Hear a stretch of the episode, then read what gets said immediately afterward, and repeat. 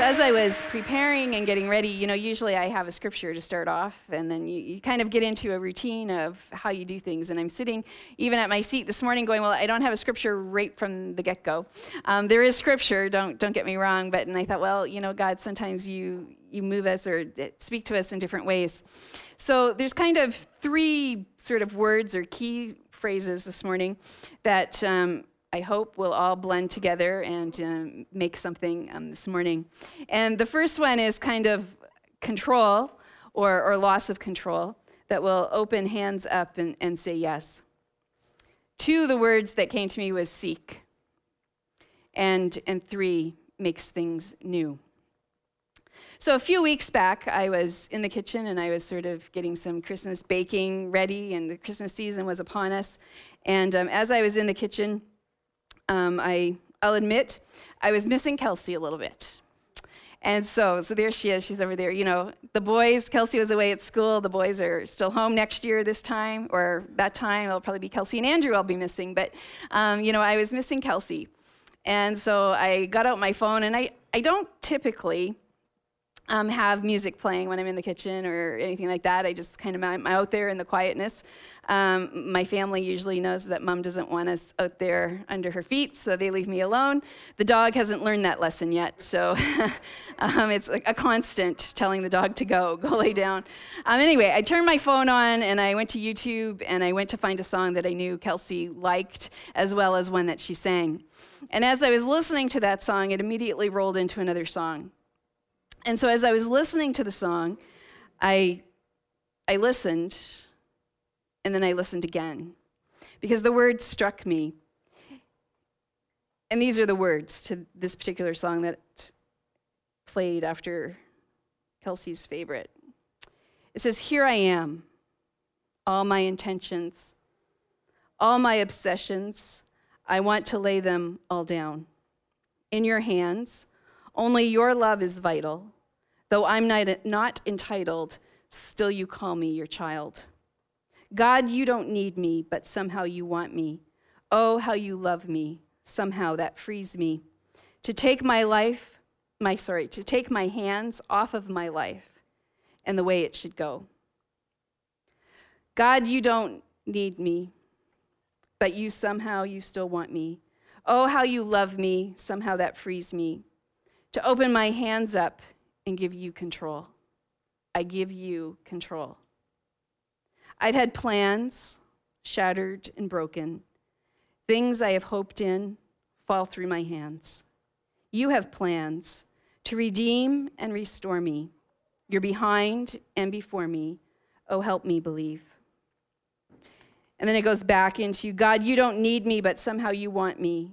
Oh, how you love me. Somehow that frees me to take my hands off of my life and the way it should go to open my hands up and give you control. I give you control. Oh, you want me. Somehow you want me.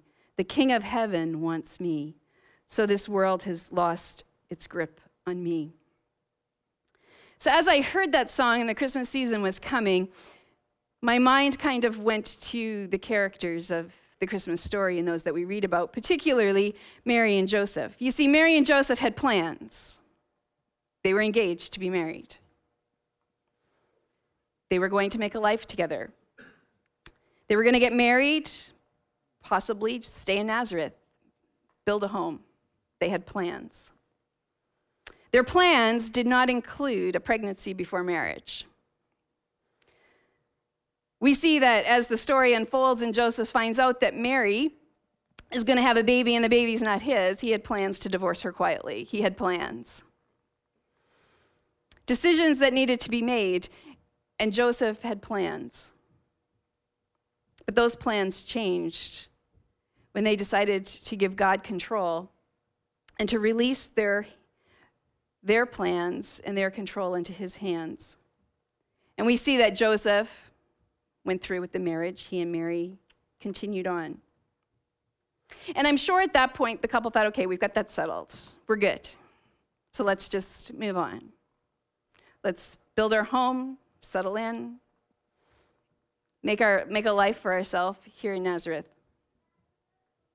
But then we know, and we all know the Christmas story. If we wait just a few minutes, then we hear that, oh, a census has been called. Great.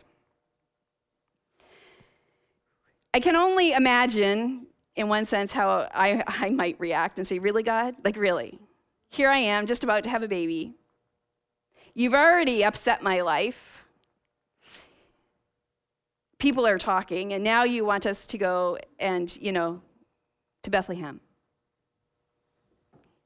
You've got to be kidding me. You know, I'm leaving my home, I'm leaving my family, and we're going to go to a place that's unknown. And I have to wonder if Mary and Joseph, maybe just a little bit, wondered about is this what happens when you give God control? he just turns everything upside down. But we see that they were obedient and they went and they arrive in Bethlehem, and of course, they get to Bethlehem and there's no room. They have the baby, shepherds come. You know, we all know the story, we've heard the story. And as they're in Bethlehem, and we read later, we see that they've settled in Bethlehem. All of a sudden, life maybe has gotten just a little calm for them, and they've gotten into their routine, and wise men appear. You know, they come bearing great gifts. But their appearance also causes Herod to get into a little bit of a, a stint. He, he's wondering, what do I do? There's obviously another king out there, and I've got to do something. And so their life gets disrupted yet again with Herod seeking the child and going to kill the child. So they have to move to Egypt. But we see Mary and Joseph said yes to God.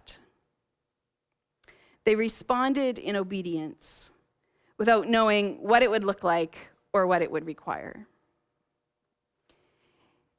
And I think as I heard that song, I thought of that. Because the song says, you know, somehow you don't need me, but you want me. And your love frees me. And it helps me to take my hands off of my life and the way it should go, to open my hands up and give you control. Mary and Joseph when they said yes. Said, God, we're giving you control. We're taking our hands off of our lives and we're saying yes. And we're in this and in it with you.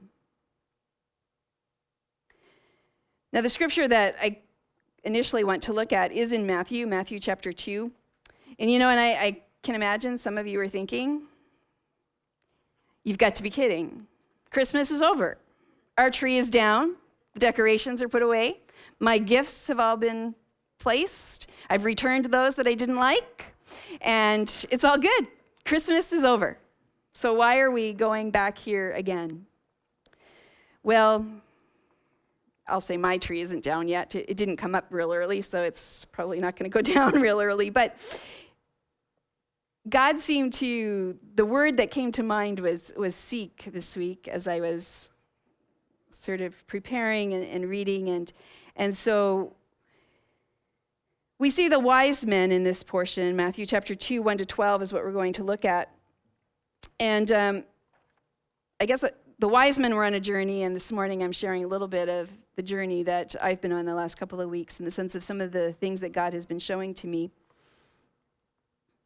And so we have Matthew chapter 2, 1 to 12. After Jesus was born in Bethlehem in Judea, during the time of King Herod, Magi from the east came to Jerusalem and asked, Where is the one who has been born King of the Jews? We saw his star when it rose and have come to worship him. When King Herod heard this, he was disturbed, and all Jerusalem with him.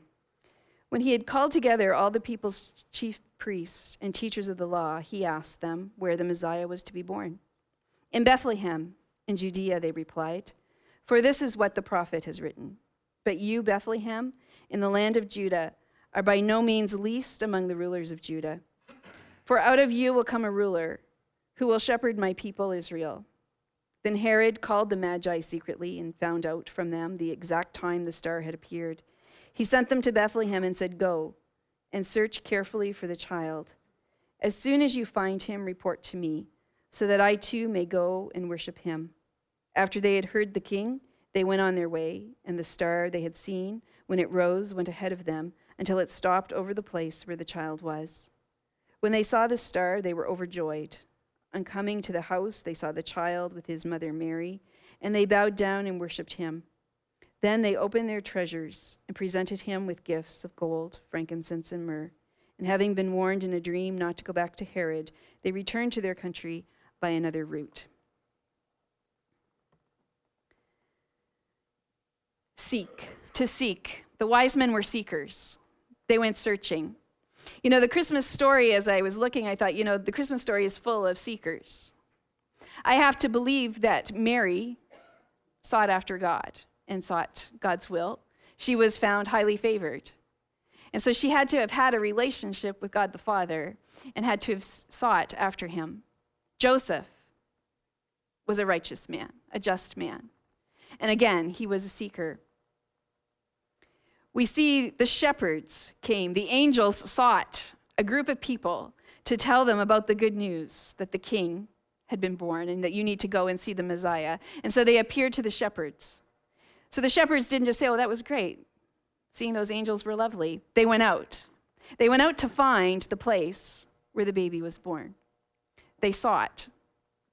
And here we have a group of magi who again went seeking. They followed a star.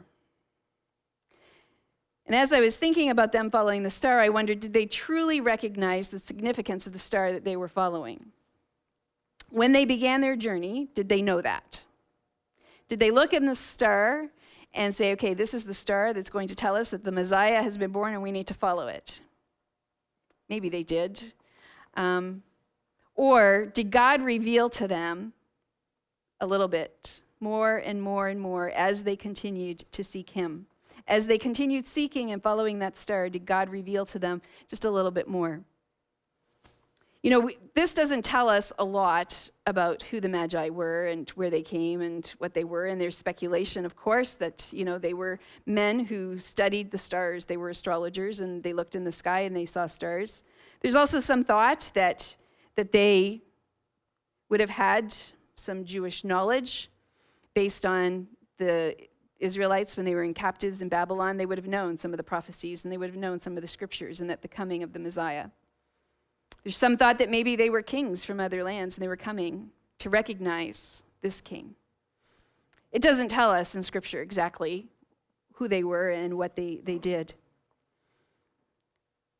But I, as I was looking at this, I got thinking about how these men made some sacrifices to seek after this star. To follow this star, to seek for something, they made sacrifices. They left their homes, they left their families, potentially they left their jobs, at least for a time, to travel. And it wasn't a day's journey, from what we can gather, it was months.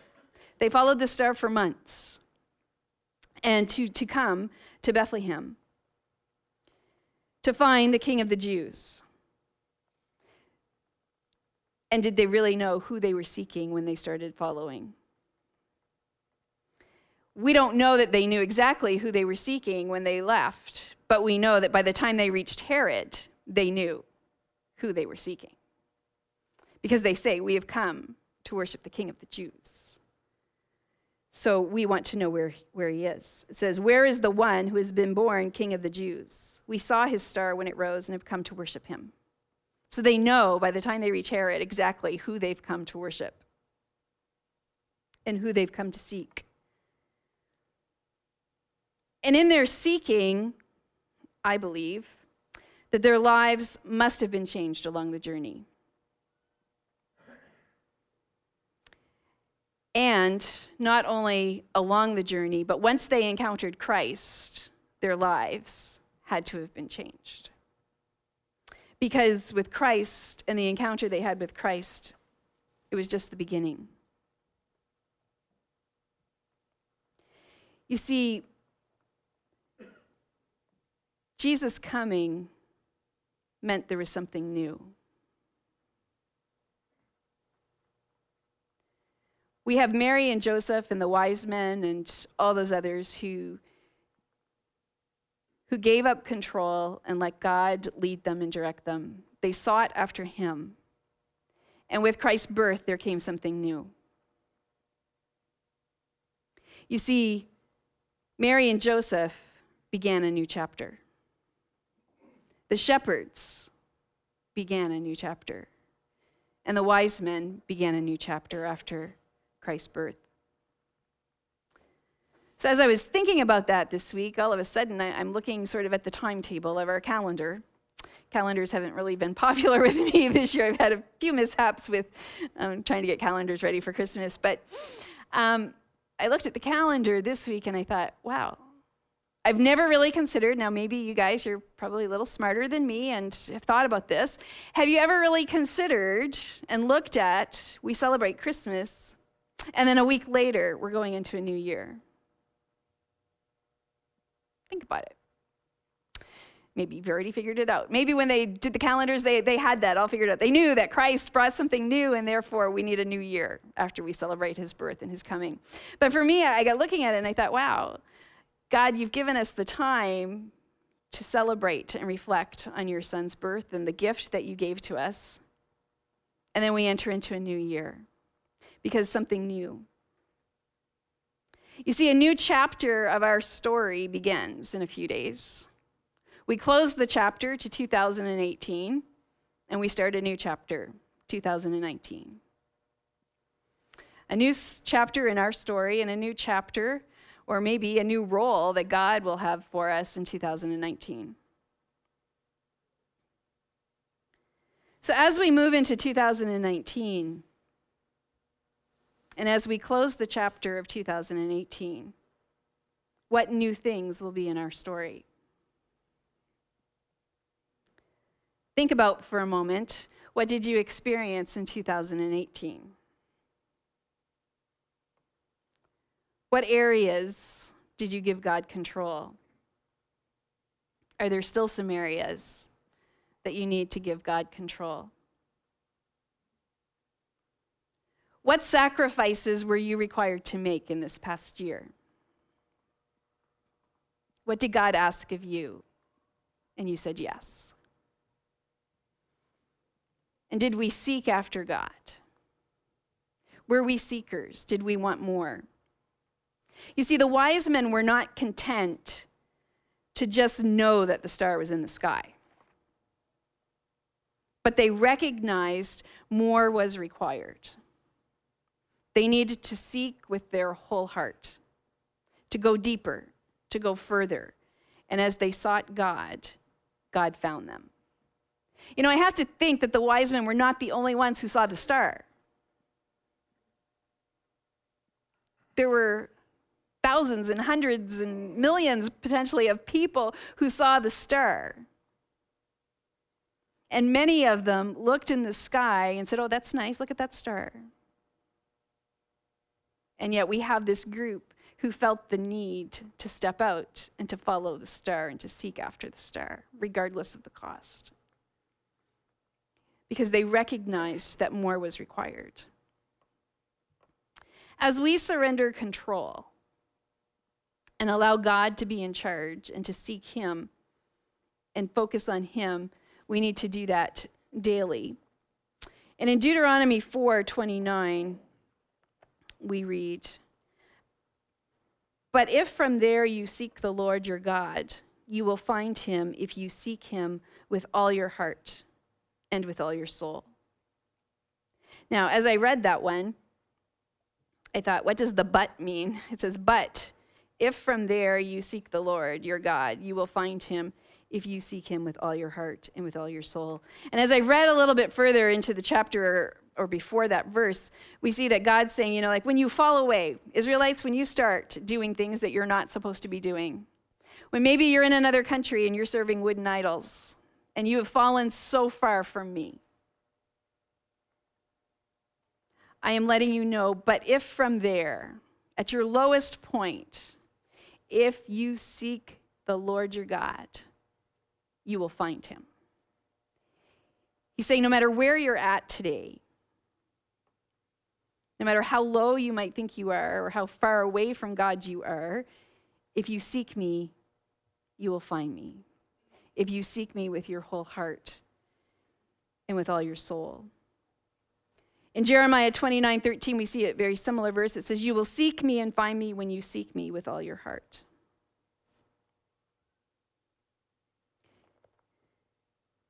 And in Matthew 7, 7 to 8, and many of us know this verse, but we're going to read it. Matthew 7, 7 and 8. It says, Ask and it will be given you, seek and you will find, knock and the door will be open to you. For everyone who asks receives, the one who seeks finds, and the one who knocks, the door will be opened. You see, God promises us that if we seek Him, He will be found.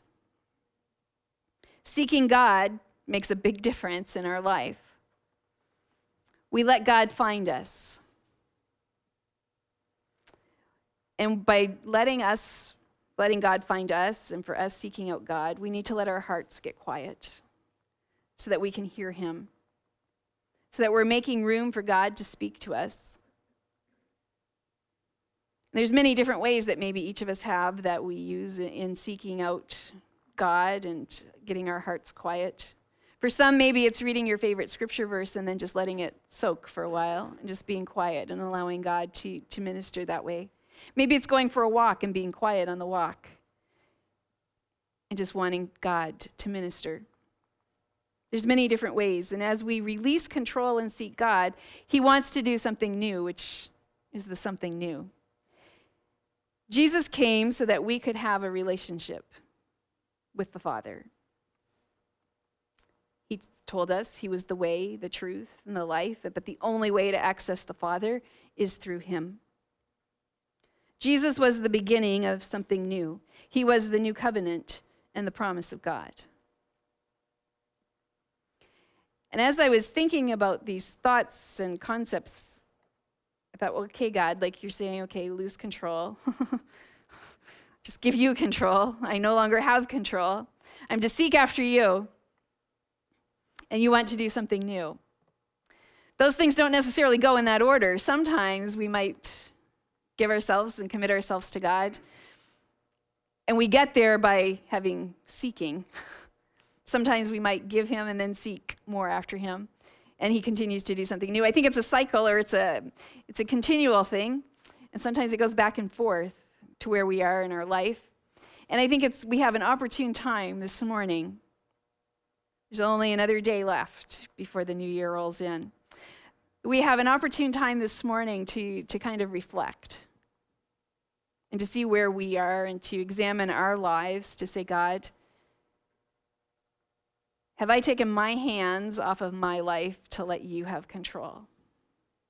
Because you don't need me, but you want me. And isn't that just a wonderful message that God wants us? He could have sent his son another way. He could have done anything. He can do whatever he desires to do and pretty much could do it without us. But he wants us. He wants us to have a relationship. He designed us to have a relationship with him, and he wants us. And in wanting us, he wants us to want him, to seek after him, and to know him. And not just the once, you know, through maybe accepting Christ into our hearts and say, okay, I'm good. I'm good now just to watch the star in the sky. It's all good because I'm good. But God's saying, you know what, I want you to step out a little bit more and I want you to seek after me because it's a daily thing. Let me do something for you. And you might not understand what I'm taking and putting you through and those trials that come your way. You may not totally understand them, but trust me because I'm in control. So Jesus came to make that new for us.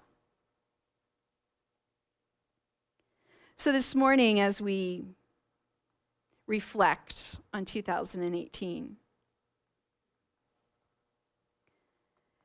we're going to share communion together because communion is a time of remembrance. It's a remembrance of Christ's work at the cross, Christ's work in our life.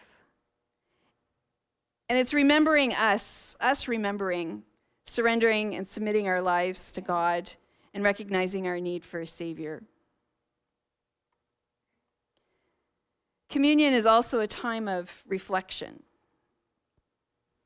And I think we've been blessed this morning again to reflect on the past year, to reflect on our experience of seeking God and the journey that we've been on. I'm sure many of you have various answers to this question, but how was your life changed in 2018? What did God do for you in 2018? Maybe you're sitting there and saying, you know, God didn't really do anything for me. I feel, you know, lonely and lost. Well, God's still saying, you have time. I want you. Seek after me and you will find me. Communion is also a time of anticipation anticipation of the new work that God will do. We need to anticipate 2019 and in seeking God with our whole heart, finding Him in big and small ways, and being open to what God wants us to do, where He wants us to go, what He wants us to be.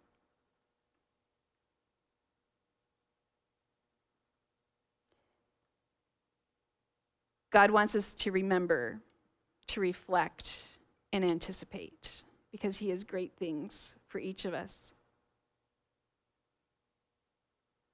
And as we go to communion, I want you to take some time to, to just think about that. To ask yourself and examine yourself to say, you know, God, what do you require of me? What have I been holding on to?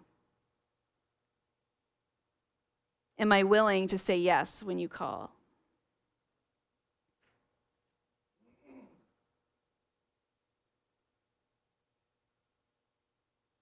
As God calls us and uses us,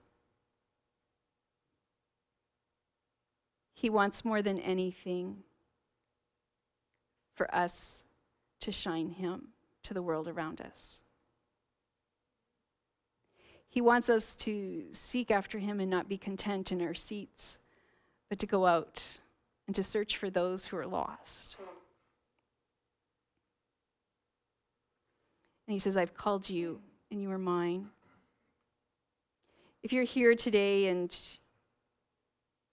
you don't know Jesus as your Savior, it's not too late. He says, You're my child, and I sent my son for you. And in a few weeks, we'll be celebrating his death on the cross and his resurrection for that gift that God sent. But it's easy and simple right now in your seats to even pray the prayer and say, God, you know what? I'm your child, and I want you to be my father. So take my life and use it. Forgive my sins, for I know that I need a Savior you can end 2018 in a tremendous way by becoming a child of God. Maybe you're here today and you know that there are things in your life that just aren't right, and you're not really sure that communion's the place to be or what to do this morning. God says to examine yourself and then confess to Him. So take some time today and just sort of reflect to see is there something in your life that's hindering you in your walk with God? You don't need to be a member of our church to participate in communion. But if you feel for some reason you're unable to participate, just let the plate pass by and we won't judge or look. This is between you and God. So we're going to ask we're going to pray, and then we're going to ask Pastor Brad and the worship team. I think they have a song or two, and we'll ask the ushers to come up and we'll do the emblems. Or we'll wait for you to, everyone will receive and we'll partake together. But let's pray first. Father God, we are thankful that you have blessed us with another year. And Father God, as I reflect on the past year, I, I, know that there are areas that I may not have completely surrendered to you. And Father God, as I continue to seek you and you continue to show me what I need to do and what I need to surrender to you, I pray that I will be obedient. Father God, I thank you that Christ came and he made all things new. He gave us the way to you. We just have to accept him. Father, I pray that if there are people here who have not accepted you, have not accepted that free gift that you give, that you will just minister to them this morning and speak to them and that they will receive. For those of us, Father God, that have received your gift, I pray that we won't be content to just have that gift, but that we will continue to seek after you. You have promised that if we seek you with our whole heart, we will find you. And I believe, Father God, in finding you, you will show us what we need to do and let us be obedient to what you've called us to do. If there are things, Father God, that we need to make right before 2018 closes, I pray, Father, that we will do that. And Father God, we look forward with anticipation of what you have in store for us for 2019. We thank you that you are a great God, that you are in control, and that we aren't. And we thank you that you have provided all things for us. And Father, as we go to communion and as we take these emblems, Father, I pray that you will allow us to quiet our hearts. Father, that we will quiet our hearts so that we can hear from you. that as we quiet our hearts, you will speak. And we will be able to say that we heard from you today. So, Father God, I pray that you will just bless this time in your name. Amen.